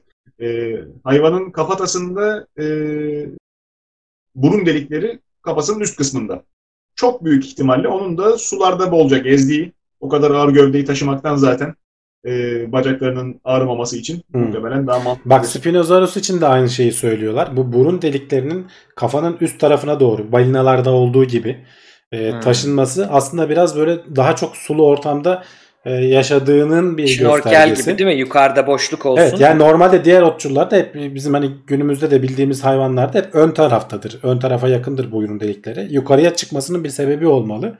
Hı-hı. Enteresan dinozor fosilleri de var. Yok değil. Ee, yani kafatası tasarımı olarak şimdi ismini hatırlamaya çalışıyorum. Parasololopus muydu neydi? Galiba öyle olacak. Uzun kafatası arkaya doğru uzamış böyle alien e, xenomorfu gibi düşünelim. Hı hı. E, boş süngersi doku. E, hayvanın çok uzak mesafelerde haberleşebilmek için bunu bir enstrüman gibi kullandığı, bununla ses çıkardığı söyleniyor. E, tahmin ediliyor. Bunu ya bunlar hep zaten hipotez yani ister istemez e, o dönemle ilgili sallamak zorunda kalıyoruz. Yani evet. e, bilimsel tabii hani ay- ayakları yere basacak yani söylediğinin ama tahminlerden öteye gidemiyoruz açıkçası. Abartılı bir sırt yüzgeci olduğu zaman bu hayvan e, gündüz Bugün kertenkeleler de güneşe yatmayı sever. Ee, günün ilk ışıklarıyla beraber kanını ısıtmaya mı kullanıyor? Bunlar da hipotez aslında olmayabilir. Tabii, tabii. Yani evet. Suda hiç ya şöyle bunun hani benzerlerini sonuçta e, şu an yaşayan canlılarda gör, görerek aslında söylüyor bilim insanları. Hani tamamen kafalarından uydurduğu şeyler değil. Günümüzde yaşayan canlılar da aşağı yukarı aynı mekanizmaları kullandıkları için ya dinozorlar da aşağı yukarı böyledir o zaman. Hani şu, bu, bu sırtında böyle dev, dev yüzgeç ne işe yarar? E, ama şöyle bir şey var. E, Cevdet mesela başlarda söyledi bunlar soğukkanlı diye. Ama mesela bu da tartışılıyor son zamanlarda. Soğukkanlı Hmm. mıydı değil miydi? Belki bazıları öyleydi bazıları değildi. E, bilmiyorum nasıldı. E, aynı şekilde mesela renkli miydi? tabii tüylü olduklarını Tabii. artık Mesela bayağı bayağı ha, onu diyecektim. yani. Bu görüntülerde, animasyonlarda falan biz hep böyle sürüngen gibi, işte timsah derisi gibi görüyoruz ama Hı. e, yeni fosiller öyle bir haber vardı. Bayağı tüylüler yani dinozorlar. E, çok Bunun- ilginç. Can abinin dediği şey çok önemli aslında. Hani birçok şeyi biz gidip yaşayıp görmediğimiz hadi bakalım yüzüyor musun falan diyemeyeceğimiz için e, bunu araştırmacılar da öyle buluyor. Yani bunu kazıyorlar. Kazarken şeyi fark ediyorlar. Yani mesela o haberdeki bir görsel var e, Hamdi abi açabilirsen o omurgayı böyle koymuş. Orada kırmızı olanlar bulunanlar. Geri kalanları bulamamış yani tamamını değil. Şimdi orada adam şey diyor ya bu kuyruk olması lazım. Ama Aha. kuyrukta bu kadar kalın bir omurga olmaması lazım. Yani bu kadar kalın omurga demek bunun hareket etmesi demek ki gerekiyor. Büyük bir hareket Evet. imkanı var. Sinirler geçiyor, omur geçiyor. O zaman şeyi düşünüyorlar. Ne için hareket edebilir? İlk hipotezleri şu işte evet yüzüyor olabilir. Ve Sahra Çölü'nde buluyorlar. Hani Sahra Çölü'nde es- eskiden de nehir yatakları falan olduğunu biliyoruz. Şimdi bunun için adamlar e, böyle hani tamam benim fikrim budur demiyor. Şunu test etmişler. Aynı o e, kuyruğun şeklinde kemiklerden şeklini çıkarıyorlar. Aynı şekilde ve diğer başka tasarımları deniyorlar. E, su havuzu içinde böyle robota onu hareket ettiriyorlar ve hangisi en büyük itki gücü yaratıyor, hangisi en verimli şekilde bu şekillerin şey yaratıyor, suda itme gücü yaratıyor ve görüyorlar ki en verimli şekil bu şekil aslında. Hı hı. Birazdan da oradan e, çalışmalarını destekliyor. Hem o taraf hem o işte deliklerin yukarıda olması falan yine hala hipotez ama desteklenen bir hipotez en azından. Yani şu anda kanıtlarla bu kuyruk bu işe yarayabilir bunu göstermiş oluyor. Evet. Yani e, fikirlerden cin fikirlerden bazıları da dinozor fosilleriyle alakalı da bir küçük hatıram var. Siz de muhtemelen hatırlıyorsunuz ona gelmeden evvel. Son nokta demiş olayım. E, harap vaziyette bulunuyorlar. İşte elde edilen parçalarla fikir yürütüyor. Bir tanesi e, yine Brachiosaurus'a benzeyen ama farklı model. Apatosaurus olacak. Kuyruğunu kırbaç gibi kullanıyor diye bir öngörü vardı mesela. Kuyruğu haddinden fazla uzun denmiş. Hı. Ve ucu çok e, çıngıraklı yılanın kuyruğu gibi özelleşmiş. Çok sıkı kemiklerle, e, sıkı eklemlerle birleşmiş. E, bunu acaba kırbaç olarak kullanıyordur. İşte e, diğer yırtıcıları bu şekilde mi kaçırıyordur diye fikirler vardı. Tamamen özgür e, saha tutturabilene aşk olsun. Burada da yani bu hayvanın hiç suyla işi de olmayabilir ama bulunduğu yer e, ve işte tasarımının nispeten hidrodinamik oluşu fikir vermiş. Çok benzeyen Stegosaurus var. Sırt yüzgeci aynı, kafatası yapısı çok benziyor haliyle bacaklarının konumu. Onun kuyruğu dikenli mesela. O da bu şekilde e, kendini savunmak için belki de kullanıyor. Bilmiyoruz. E, dinozor fosillerinin işte bir dönemin çocuklarına e, verilen şeydi. Eskiden ben de takip ediyordum. E, otomobillere sarmadan, mekaniğe sarmadan evvel. E, dinozor fosillerinin bulunduğu alanda çok ciddi çalışma yapılması. Bölgenin tamamen kapatılması. Sonra da insanların e, baya baya ciddi e, hassas davranarak çünkü o alanda bizim önemsiz gördüğümüz kemiğe ulaşmak için temizleyip attığımız yerde aslında kalıntı olabiliyor. Doku kalıntısı olabiliyormuş. E, hatırlarsınız Saadet'in tek soyun bulduğu dinozor fosili vardı. Çorum İskilip'te. Hatırlıyor musunuz? Ben hatırlamıyorum ya yok vallahi. Ben de hatırlayamadım. izleyicilerden hatırlayanlar olacaktır. Ee, şeyde e, nedir? Anadolu'da dinozor fosili bulunmuş. İşte hemen Saadettin Teksoy'da gidip orada acar muhabirlik yaparak e, şey yapmıştı. E, konuyu e, sunmuştu. Ya sonrasında bütün köylüler gitmişler. E, Köylü demeyelim işte ilçenin sakinleri. E, işe yarar, para eder diye fosili yağmalamışlar, parçalamışlar. E, sanayi sitesi inşaatında zaten tesadüfen bu gazı alanı değil. E, sonrasında unutuldu gitti bakın. Şey yapmıyoruz. E, o bayağı beni e, etkileyen şeylerden biridir dinozorlar söz konusu olduğu zaman. Aklıma gelen e, Türkiye ile alakalı e, anılardan biridir. Yani e, buralarda da sadece maketler veya ne bileyim şey değil. E, belki biraz daha e, detaylı bunun üzerine gidilse e, saha çalışması yapılması için kaynak ayrılsa bizde de e, olması çok kuvvetle muhtemel. İyi bir zengin fosil yatağının olması kuvvetle muhtemel. Hani jeolojik açıdan Anadolu toprakları bilhassa buna uygun. Doğu Avrupa'da da çokça e, fosil bulunduğu biliniyor. E, bizde de e, bulunduğumuz konum itibariyle neden olmasın? Dediğin gibi işte kaynak meselesi. Kaynak ayrılacak da ondan sonra bilim insanları gidecek orada yıllarca ufak ufak kazı çalışmaları falan yapacak da zor yani onlar da fosilleri bırak Yani- daha hani insan kalıntılarını daha bulma şeyinde değiliz. Hani kalıntı derken bina falan filan öyle şeylerden bahsediyoruz. Daha oraları Doğru. yeni yeni başarıyoruz. Doğru. Evet. O ciddi bir sıkıntımız bizim içinde bulunduğumuz e, Evet. Nedir kültürün e, getirisi. Ya bildiğim kadarıyla bir de e, onu da tokat vurup öyle geçelim bir sonraki habere. E, deniz canlısı fosilleri zaten alabildiğine var. O dönemden hep dinozor dinozor diye bakıyoruz. Yani kertenkele olmayan da balıklar bilhassa köpek balığı gil. E, onlar sık sık diş, değiştirdik, e, diş değiştirdikleri için e, hayvan ömrü boyunca diş üretiyor ve köreldikçe döküyor eski dişlerini. E, irili ufaklı okyanusların, denizlerin köpek balığı türleriyle dolu olduğunu, sonra bunların azalmasıyla derili balıkların e, azınlıkta kalıp pulluların bugün gördüğümüz deniz e, faunasını e, oluşturdukları söyleniyor. E, bulgular o yönde yani. E, ya hepsini yiyorlardı hiç pullu balık kalmadı köpek balığı gibi. yani ikinci ihtimal olarak. E, her yerde diş bulunuyor. Çok büyük ihtimalle bizde de gırla var bulunduğumuz coğrafya itibariyle ama e, görülüyor mudur, bulunuyor mudur? Ne alemde? İnşallah buralara da ağırlık verilir önümüzdeki dönemde. Hani insanlar meslek seçerlerken yapabilecekleri meslekler ve yapamayacakları meslekler konusunda Türkiye'de e, maalesef çocuklar e, yönlendiriliyor, acımasız yönlendiriliyor ve e, arkeoloji, e, jeoloji bu noktada, yani jeoloji inşaat sektörüyle e, göz kırpıştığı için biraz daha şey de Şeyde daha Ee, çok göz kırpışıyor. abi. Definecilik de bak bir izleyicimiz Ahmet Şahinoğlu yazmış. Tabii. Ee, Tabii ya, tabii. Definecilerden mezar kalmadı diye hani böyle tarihi yerlere gidip gezdiğin zaman böyle lahitler falan vardır. Mutlaka bir kenarı böyle deliktir. Yani orayı böyle adam balyozla kırıp girmiştir içine yani şeylerin. Bilhassa Karadeniz e, işte memleketlerinde, Karadeniz şehirlerinde e, benim uzaktan kumandalı alet edevatla alakalı ağzımı açma gafletim peşinden bana define, işte dedektör, e, sensörler. Ben şeyi merak alakalı- ediyorum. Gerçekten bulan oldu mu acaba? Yani onlar da tabii söylemiyorlardır herhalde biz bulduk diye de. Ha, söyleyenler var. Bir teyze söylemişti. E, iyi e, görmüş geçirmiş teyze. E, ailenin geri kalanı da bir hayli varlıklıca işte kaynaklarının o olduğunu söylüyordu. Gerçekten e, çokça e, sakin bu şey dönemlerinde, savaş dönemlerinde toprakları terk etmişler. E, terk ederken Ya o ayrı, dönüp- o nispeten yakın dönem. Yani benim dediğim böyle daha hani böyle Efes'te Mefes'te falan hani böyle antik dönemlerden kalma böyle mezarları bilmem. Şimdi yakın dönemde var hani bu tehcir mehcir olayları falan olduğu zaman eee, o yörenin sakinleri malını mülkünü kimisi toprağa gömmüş falan. Hmm. Onlar sonra bulunuyor evet. E, o yakın dönem hani onlar olur da e, benim dediğim çok daha eskilerde hani böyle gerçekten lahiti kırıp içinden altın çıkarabilen olmuş mudur? Onu merak ediyorum açıkçası. Olmaz. O dediğinin zaten en güzel ispatı e, Mısır. Firavunların e, darp edilme, daha doğrusu e, şey yapılmayan, talan edilmeyen mezar bir tek işte en meşhuru Tutankamon. E, Tutankamon'un e, lanetli olduğu söylenir e, tırnak içinde. E, zaten onunla e, alakalı yani birkaç çalışma da e, lahitinin iki katman olduğu. Aslında başka biri için hazırlanmış. Çünkü e, o dönemde firavunların vefatına çok ciddi yatırım yapılıyor.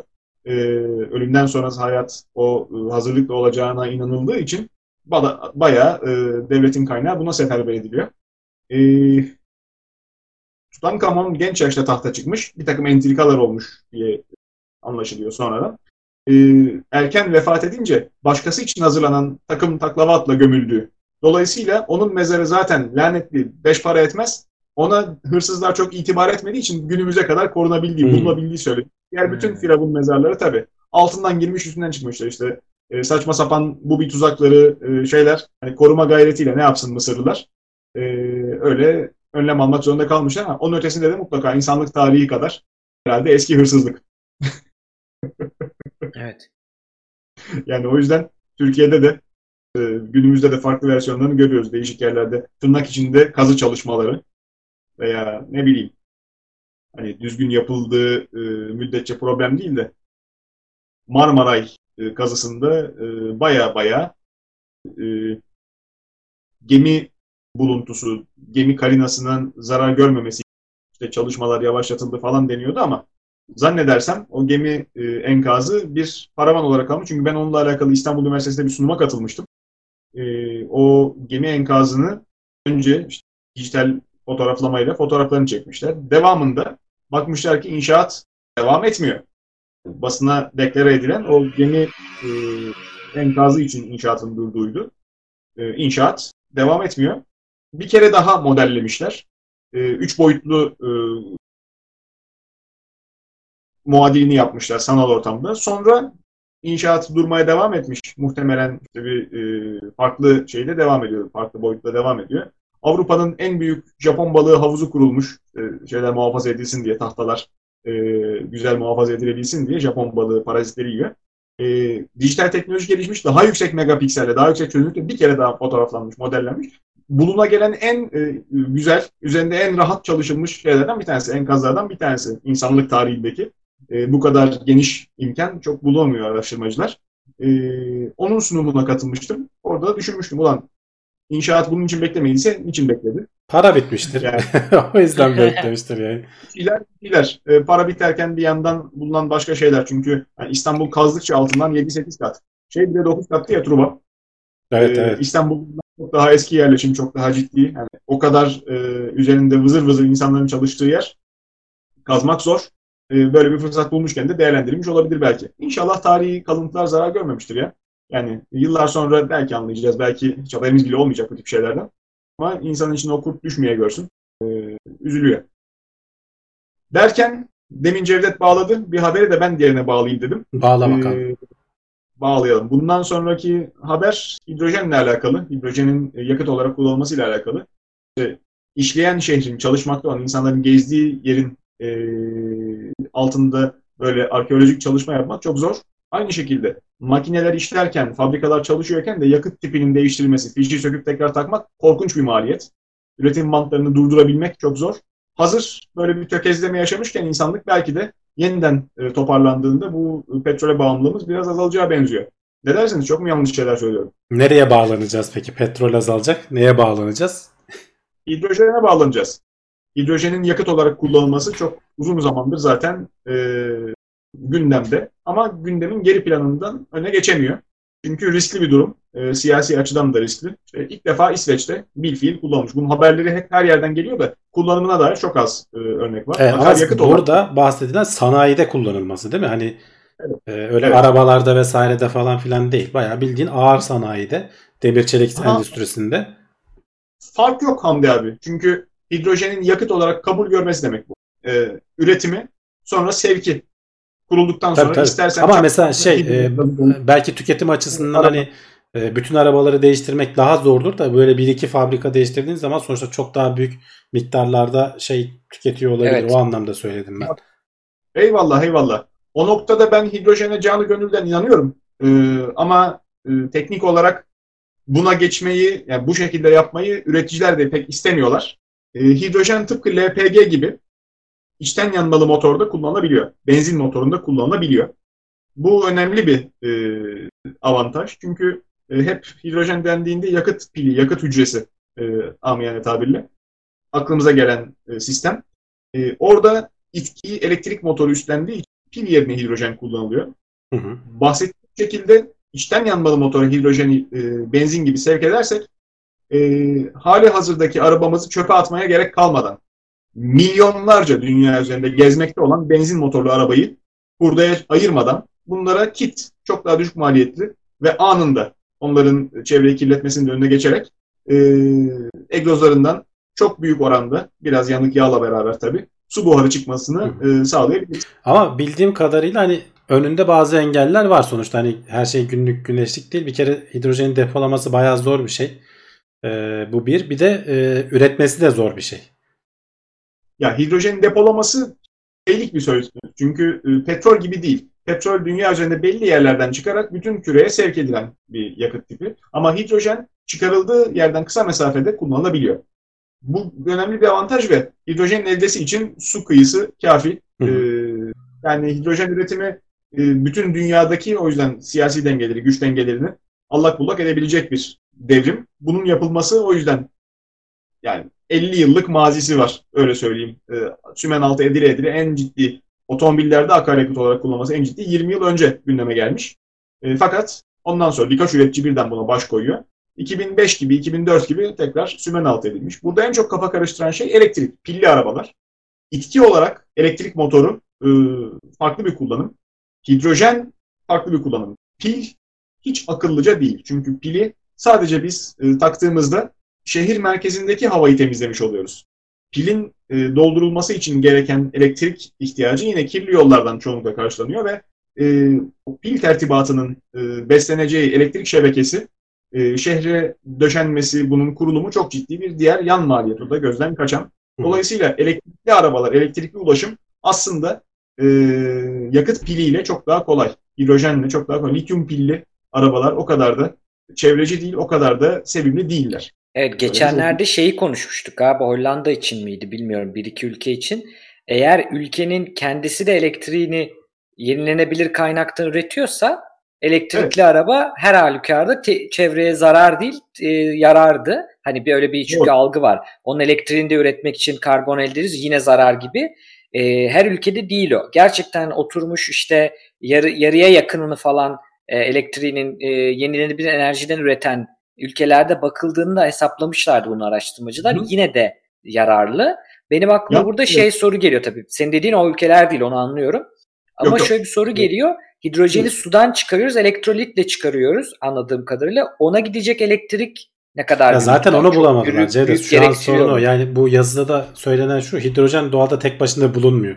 Ya hidrokarbondan çıkarıyorsun işte bu metandan CH4'tür ya. O H4'ü alıyorsun e, yakmadan oksijeni doğrudan vermeden ayırdıktan sonra vererek sadece su buharı yapar hale getiriyorsun. Ama bunların hepsi enerji gerektiriyor. Ya da doğrudan sudan alıyorsun. H2O'daki H2'yi alıyorsun. Peki az yani ne kadar enerji gerektiriyor? İşte bunun yani için orada... çeşitli katalizörler, işte bu membranlar bilmemler falan deli gibi teknoloji geliştirmeye uğraşıyorlar benim anladığım kadarıyla. Ee, henüz de zaten hani bu e, haberlerde de bahsedilen e, yeni konsorsiyumlar, yeni araştırmalar falan bu alanlara dönük olarak yapılıyor ama hani çığır açıcı bir buluş henüz daha yapılmamış galiba. Cevdet, demin e, araştırmadan bahsettin. Bu tip araştırmalar genelde yani e, çok masum görünmekle beraber bir küçük parametrenin hesaba katılmamasıyla bütün sonucu baştan aşağı değiştiren araştırmalar. Şu anda da elektrikli arabalar hali hazırda e, piyasaya sevki yapılan bilhassa işte Amerika'nın propaganda gücüyle elektrik, pilli elektrik motorlu arabaların sevimlileştirilmesi kapsamında işte zikrediliyor. Eğer yenilenebilir enerjide e, arabanızı şarj ederseniz çevreye zararı yok diye. Lityum başlı başına iğrenç bir metal, zehir. Pil ömrünü tamamladığında bunu ne yapacağız? Hmm. Lityum rezervleri zaten dünyada sınırlı. Bunu mantıklı şeylere yani e, lityum pilden başka herhangi bir şeyle çalıştıramadığımız cep telefonu gibi ne bileyim işte el feneri gibi misal e, taşınabilir bilgisayar gibi yerlere saklamak yerine arabalara işte 10 bin cep telefonu yapacak kadar lityum madenini gömüp ondan sonra da arabayı görev süresi bittiği zaman öngörülen görev süresi bit ezip pilini de toprağa gömdüğümüzde pek çevreci olmuyor. Bütün e, çalışma hayatı boyunca o arabayı güneş enerjisinden şarj etsek bile. E, nükleer santrallerin çok çok ciddi bir e, güç potansiyeli var. Fakat bu potansiyelin pek azını kullanabiliyorlar. Yine anlatıldığı kadarıyla tabii e, şehir şebekesini beslemek veya sanayi tesislerini beslemek için dahi e, nükleer santrallerin e, gücünün bir kısmı e, kullanılıyor hali hazırda. E, hidrojenden elektrik eldesi için gereken amper gücü aslında rezerv olarak elde var, gelişmiş memleketlerin elinde var. Yüzlerce elektrik e, santrali, nükleer santralle sahip büyük dünya devlet dediğimiz e, yapılar. Bizde yok, bizde de oluyor yavaş yavaş. E, dolayısıyla yani hidrojenin akaryakıt olarak kullanılması tamamen şu anda siyasi e, tavrın değişmesine bağlı. Peşinden bir haber daha ekledim. Onlarca haber var da hani güncelinden bir tane seçtim. Avustralya'da malum yangınlardan sonra bir hayli şey nedir? Hükümet de kendine çeki düzen veriyor toparlanma arefesindeler. Hazır işte bu şeylerin arasına e, çevreci bir bakış da olsun diye e, önümüzdeki dönemde hidrojenli e, akaryakıt olarak hidrojenin kullanılmasına yatırım amacıyla 300 milyon Avustralya doları ki işte güncel kurla 192 milyon e, Amerikan doları yapan bir meblağ ayrılmış.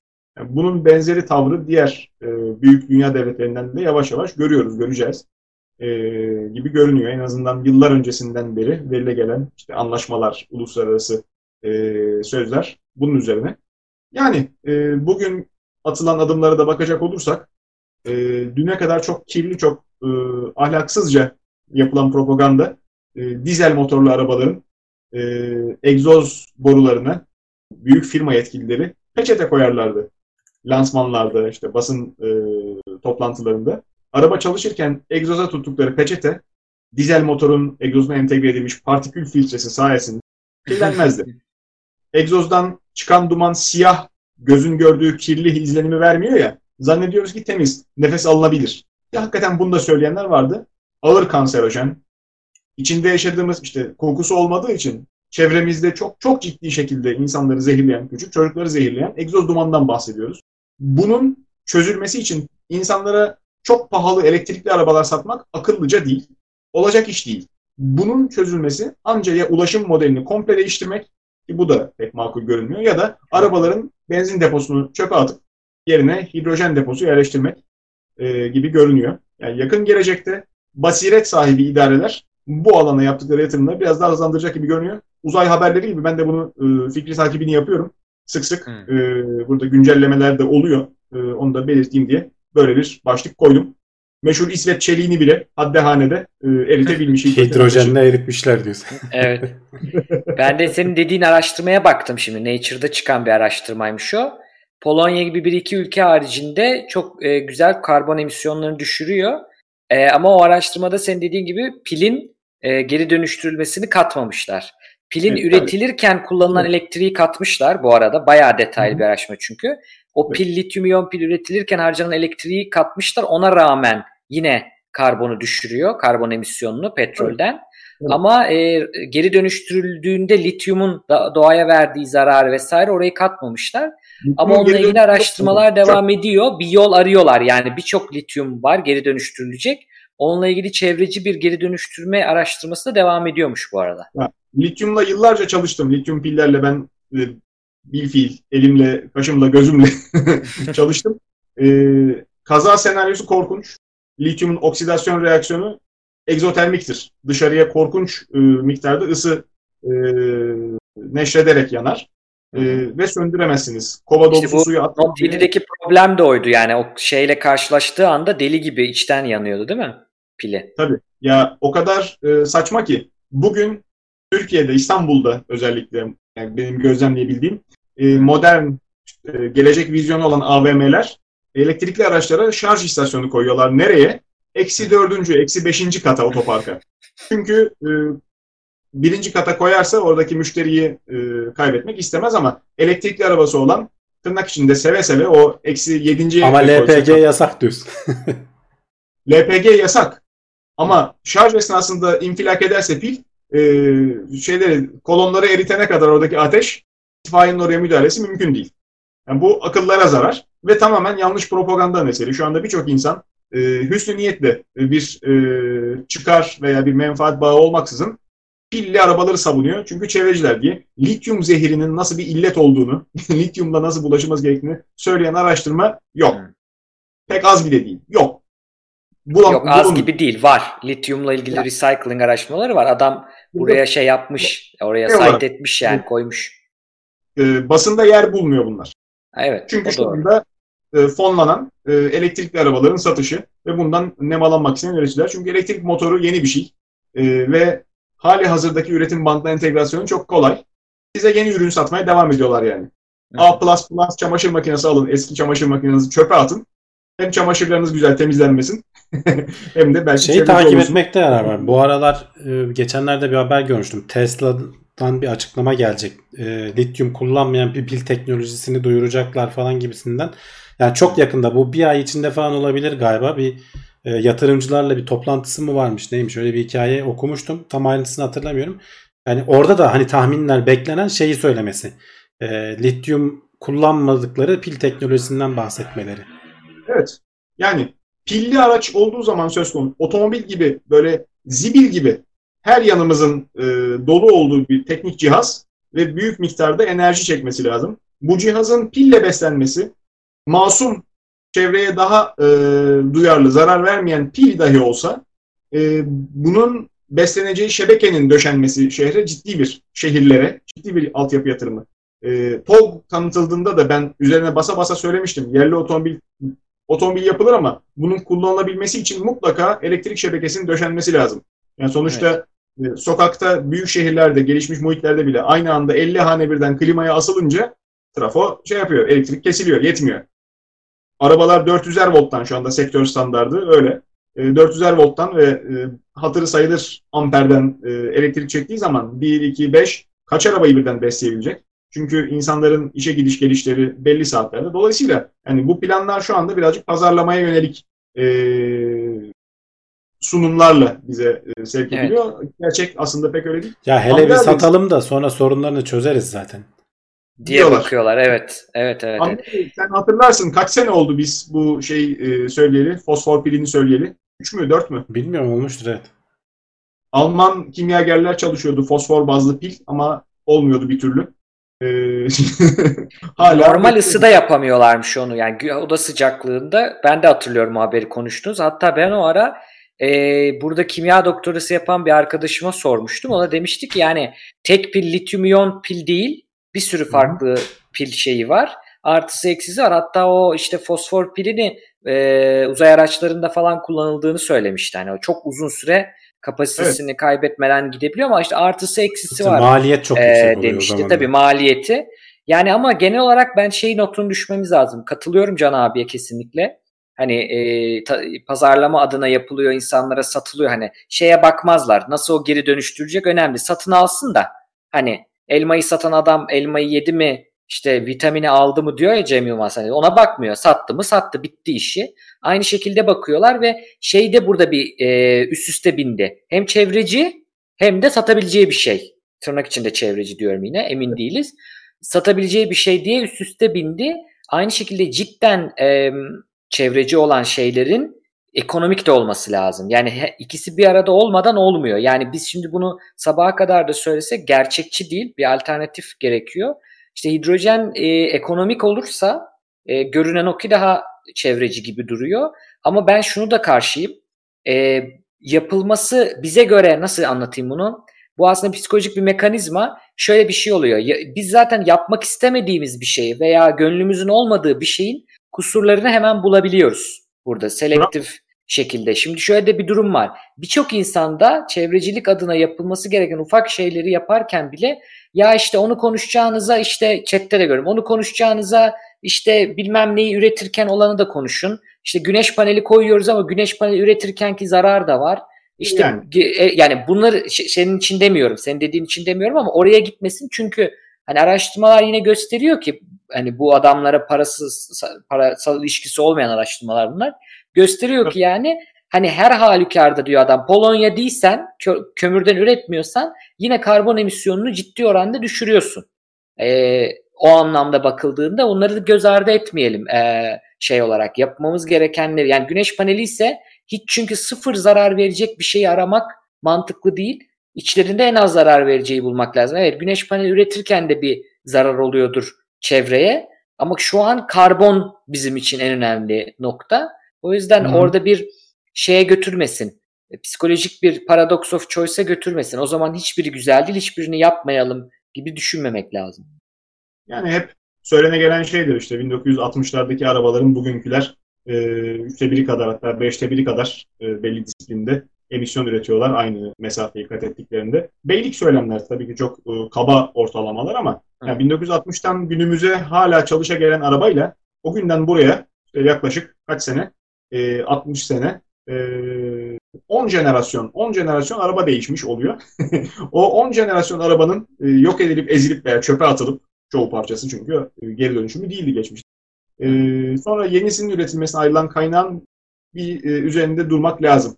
Evet. Elbette net bir şey söylemez ama hani bu noktada bizim tüketim alışkanlığımızı biraz düşürmemiz e, kapitalist bakışı en ters belki söylem oluyor. O yüzden sevimsiz gibi geliyor ama yani üreticilerin de yapmaya yanaşmadığı şey aslında bu. bize yine Sevimsiz yeni- değil, sevimli de gerçekçi gibi değil şu an için. Hani Yok, alternatifleri olmadığı için. bu işi yapan adam para kazanmak istiyor. E, Para kazanmak isteyen adam bir şey satmalı. Sen elinde yeni oyuncağınla he he ne güzel çevreye e, saygılıyım diye geziyorsun. Amerika'da Toyota Prius kullananların yaptığı tam olarak bu 20 küsür yıldır. Toyota Evet. Prius denen araba bugün bizim sokağımızda gezen akaryakıt fiyatları can yaktığı için bizim sokaklarda gezen arabalardan daha çok benzin tüketen bir araba. Daha çok karbon salınımı var dolayısıyla ama e, lafta Toyota Prius çok çevreci, çok güzel. Yani e, ciddi şekilde şu anda insanlık e, kendiyle yüzleşmeli. E, gerçekten geri dönüşü çok zor e, merhaleye getirdik dünyayı ve e, buradan sonrasında yani ciddi manada bizim e, şey lazım bir e, silkinmemiz, kendimizi toparlamamız lazım. Şehir mimarisinin değişmesi beylik bir söylem. Kolay değişmez. Hı. E, işte insanların alışkanlıkları, ulaşım üslubunun gözden geçirilmesi yapması yine zor. Ama akaryakıt dağıtım ağı sürekli güncellenen e, benzincinin deposundaki benzin e, iki gün yaşını görmüyor. Sürekli değişiyor. E, benzincinin deposuna konacak olan maddeyi değiştirirsek bunun herhalde değiştirmek en kolay. E, Yani altyapıyı ellemeden doğru söylüyorsun.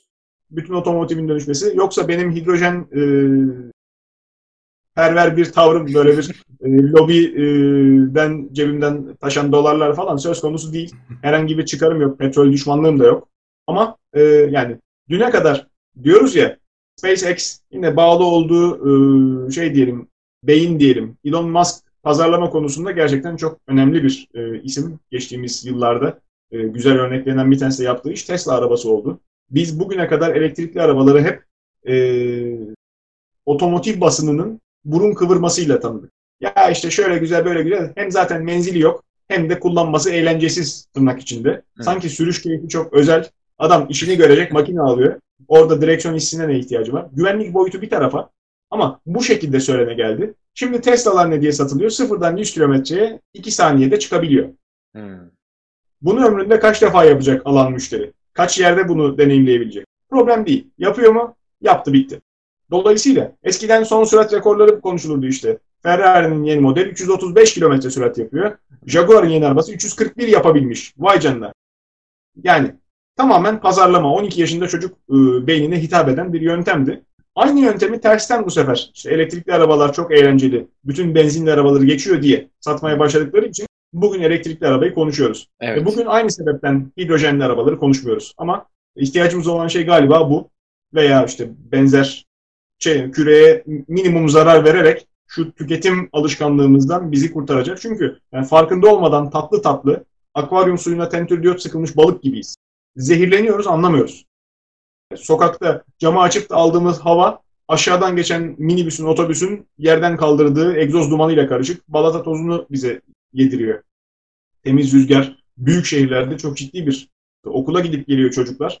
Okul bahçesini geçtik. Hani servis arabasına bineyim. Gün içinde zaten maruz kaldığı küçücük çocuğun e, zehir miktarı hatırı sayılır şekilde yüksek. İki zamanlı motorlar eskiden işte yanılık yağ veya kaba dizeller siyah duman atıyordu. İnsanların dikkatini çekiyordu. Artık sinsice arabalar bizi zehirliyor. Evet son model karbon emisyonu çok düşük gibi gözükse de e, diğer azot oksitler e, baya baya hala zehirli. Ve arabalar yeniyken hep testler yapılıyor. Bir e, 30 bin kilometre kullanım sonrasında o sıfır performansından eser kalmıyor haliyle. Hele ki düzgün bakım yapılmazsa, düzgün e, ikmaller yapılmazsa. Evet. Bunu da belirtmiş olayım. Burada aslında senin dediklerinden aklıma gelen şu, e, bütün bu e, pazarlama e, bütçelerinin ve biliminin kullanılacak şeyin e, doğru yere kullanılması. Yani mesela işte e, Birleşmiş Milletler mi iklim değişikliğiyle uğraşıyor? Birleşmiş Milletler'in bence bütün şeyleri bırakıp e, şu SpaceX gibi onların veya benzer dünyada en iyi pazarlamayı, en iyi kampanyayı kim yapıyorsa bunlara getirip yani bunu cool bir şey haline getirmek. Aynı senin dediğin gibi yani o aracın aslında hiçbir numarası yokken e, hızına odaklanıp direkt olarak algıyı değiştirebiliyoruz. Çünkü bugün algı aynı şey. Nükleer santraller kapanıyor. Niye kapanıyor? Çevreye zararı belli. Atığı da güzel e, pay, şey yapmanın, e, saklamanın yolu bulundu. Onu tekrar kullanacak santraller var. Bunun yapılması lazımken ülkeler sürekli santral kapatıyor. Niye? Bunun içerisinde tabii ki algısal baskı da var. Yani algıyı Maalesef. şekillendiren işte bizim burada iklim değişikliğiyle ilgili mesela korona ile ilgili veya işte bu çevreci arabalarla ilgili ne fark eder, ne olursa olsun bunları bence bunu doğru pazarlayacak, bunu doğru anlatacak yere yatırım yapmamız lazım. İnsanlara belki şey gibi demeyecek işte bunu al çünkü çevreci demeyecek ama onun marketingçi, pazarlamacı onun e, pazarlanabilir bir tarafını bulacak, mantıklı bir tarafını bulacak. İnsanlar talep ettikçe firmalar da bunu ekonomik oluyor, otomatik olarak ekonomik oluyor yani. Ama orada şöyle bir bunu şey anlatmamız var. lazım. Yani, e, sen bunu sınırlamadığın zaman hani devlet eliyle bastırmadığın zaman Hı-hı. öteki türlü şeyleri Heh, söyleyecek aynen. firmalar her zaman çıkacak. Mesela işte sıfırdan 200 şey, şey, 100'e 2 saniyede hızlanıyor diyecek. Yani sen Hı-hı. çevreciliği işte şeyi ön plana çıkarabilirsin. Öyle bir kültür oluşturmaya çalışabilirsin. Ama bunun aksi yönde şeyleri de öne çıkaracak firmalar her zaman olacaktır ve insanların doğal içgüdüleri de bunları kullanmak. Evet onu demiyorum zaten. Çevreciliğin reklamını yapmasın. Hı hı. Çevreci olanın başka alanlarıyla reklamını yapsın. Onu cool hale getirsin ama çevrecilik şeyiyle değil, kimliğiyle değil. Tabii tabii yani, anladım. Ama işte öteki, yani? öteki firmalar da onu diyorum. Hani çevreci hassasiyeti olmayan sadece kar amacı güden firmalar da elleri boş durmayacak. Onlar da gene tüketiciyi evet. kandırmak için çok daha güzel yöntemler bulacaklar. Evet. Bunun evet. doğal yollarla e, ekonomik olanın o hale gelmesi lazım ki eninde sonunda herkes oraya doğru gitsin. Yoksa öteki evet. türlü şey olur biraz. Taşıma suyla değirmeni döndürmeye çalışmak olur. Onda devlet baskısı yaratacak. Mesela konuştuk Avrupa Birliği'nin yeni şeyi, yeni sekreteri mi diyelim, yeni o konudaki yöneticisi. Yani diyor ki bir yere gelirse artık diyor hani karbon vergisi almaya başlarız. Karbon salınımına göre almaya başlarız. Bu bize evet. çok uzak geliyor ama hani birçok şey bugün de çok uzaktı ama bunları yaşıyoruz. Bana o kadar şey gibi gelmiyor. Yani bunu bir devlet bir şekilde devletler his, hissedip buna baskı kurduğu anda ekonomik düzen anında ona göre şekillenir e, vergisine göre veya başka ülkelere e, kayabilir. Hani o da olabilir, ters de tepebilir ama yani yapılmayacak bir şey değil. Dediğin gibi hem doğru pazarlama hem de devletlerin sınırlaması. Yani bunu ekonomik sisteme bırakırsak 100 yıl daha hani iklim değişikliği gelir, çöl olur, şey e, dünya buzula gelir hala adamlar aynı şeyi satmaya çalışır yani. Onlar anca değişmez artık. Bu noktada işte balık baştan kokar. Ee, sanayicilerin bu yakıt tipine rücu etmesi çok önemli. Yani evet. o bulduğum haberde de bir defa hatta hani yani baya baya ciddi e, enerji ihtiyacı olan bir tesis ve e, kalite e, konusunda da taviz veremeyecek e, keza tesis müşterilerini kaybedecek en nihayetinde aksi durumda. E, yakıt tipini değiştirebilmiş geçtiğimiz süreçte. Petrol hiç olmadığı kadar ucuz neredeyse işte. 1970'lerde en son bu kadar ucuz olmuş. Sonra e, Körfez Savaşı ile beraber e, dünya bir daha eskisi gibi olmamış.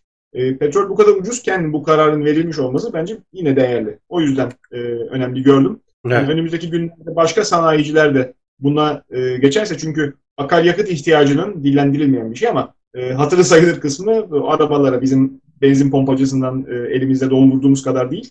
Tanker tanker e, sanayi tesislerinden e, talep ediliyor. Dolayısıyla bu talebin yönlendirilmesi, hidrojeni onların e, öncülük etmesi sektörün geri kalanını da haliyle değiştirecektir.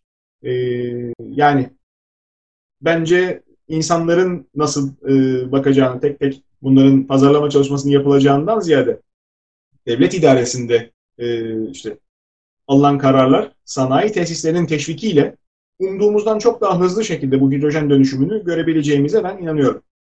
Evet zaten üretim konusunda işte sorunlar çözülebilirse zaten o petrole bağımlı olan bizim ülkemiz gibi ülkeler bunu atlayacaklardır balıklama. O dediğin gibi evet. stratejik konu ayrı bir şey. Ee, evet. Bu haftalıkta aslında bitirdik konuları. Bu sorulara da biraz bakalım. Biraz da oraya da zaman kalsın. Ee, söyleyeceğiniz bir şey yoksa ben kapatayım bu yayını. Ee, şeyden devam edelim. Kulis kısmıyla devam edelim. Var mı bir şeyler? Tamamdır. Şimdilik bu kadar. Tamam. O zaman önümüzdeki hafta görüşmek üzere diyoruz. Ee, sponsor videosunu veriyorum. Sorularla devam edeceğiz.